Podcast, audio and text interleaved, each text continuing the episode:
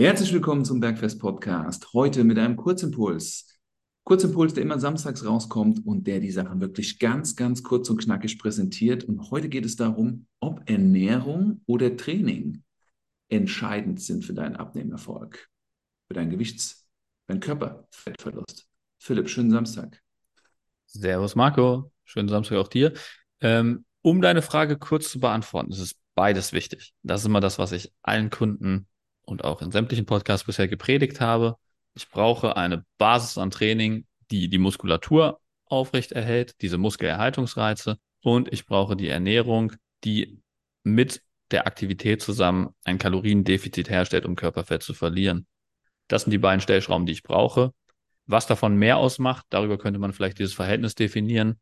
Es wird immer so 70-30 wird ja immer angesetzt. Ernährung ist 70%, Training ist 30%, ne? Und ich denke, das ist sehr schwierig zu klassifizieren, wie es wirklich jetzt in Prozenten aussieht. Aber ich kann schon mal sagen, wenn dein Ziel Körperfettabbau bei gleichzeitigem Muskelerhalt oder Muskelaufbau ist, was die meisten anstreben, dann ist beides wichtig. Richtig. Und wenn ihr euch mal eure Woche anschaut, dann werdet ihr höchstwahrscheinlich 21 Mal essen. Ihr werdet auf jeden Fall 7 Mal schlafen, darauf werden wir jetzt nicht eingehen, aber das ist auch wichtig. Und wie oft werdet ihr trainieren? Trainiert ihr überhaupt schon? Das ist die kleinere Zahl.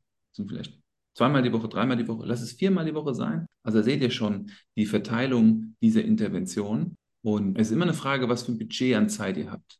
Es könnte natürlich sein, dass ihr zum Beispiel Triathlet seid, Triathletin. Ja, dass ihr jeden Tag trainiert in irgendeiner Form. Trainiert ihr 6-mal die Woche. Vielleicht trainiert ihr sogar 7- bis 8-mal die Woche mit kleineren Einheiten. Aber trotzdem wird das Essen immer entscheidend sein und das Training weniger ausschlaggebend sein.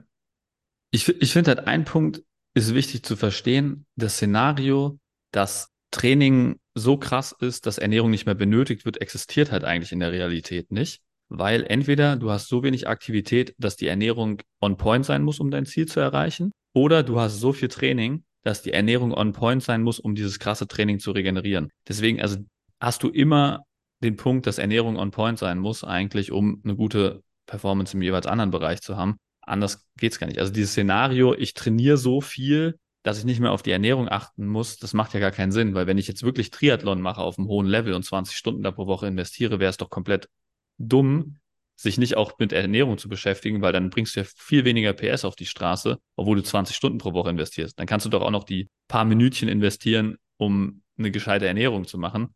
Oder du musst wahrscheinlich nicht mehr Minütchen, aber so ein bisschen Hirnschmalz, um eine gescheite Ernährung zu machen, damit dann aus diesen 20 Stunden Training auch was am Ende bei rumkommt, oder? 100%. Ich hatte mal einen Triathleten in der Betreuung, der hatte auch einen sehr verantwortlichen Job, der war nämlich Notfallmediziner in der Uniklinik, Kinderuniklinik. Und der ist der Triathlet.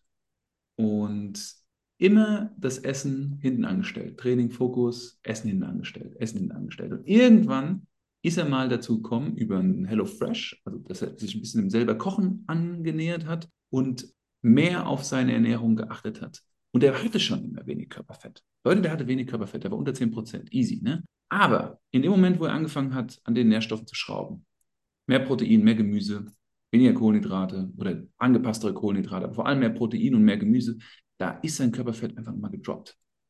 Signifikant, ne? Also wahrscheinlich seine Muskelmasse raufgegangen, ne? Muskelmasse nicht so viel, tatsächlich, nicht so viel, aber Körperfett ging runter. Weil er einfach mehr Dampf hatte. Der hatte auch einfach bessere Zeiten, ne? Also wie du gesagt hast, der konnte sich besser erholen, besser geschlafen, bessere Trainingszeiten abgerufen, bessere Wettkampfzeiten abgerufen. Also da ist die Energie. Ja.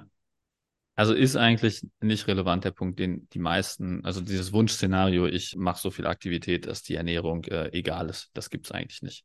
Jetzt auch gerade wieder eine neue Kundin, die angefangen hat die Woche, die auch ein sehr gutes Aktivitätslevel hat, wo wir jetzt in die Ernährung zum ersten Mal reinschauen, und da bin ich jetzt auch mal gespannt auf die Transformation, weil die hat echt ein super gutes Aktivitätslevel, aber schafft es nicht, diesen Körperfettanteil noch zu reduzieren auf das Level, was sie eigentlich haben will, obwohl sie schon auf einem guten Level ist, ne? Und das wird jetzt dann Praxisbericht folgt.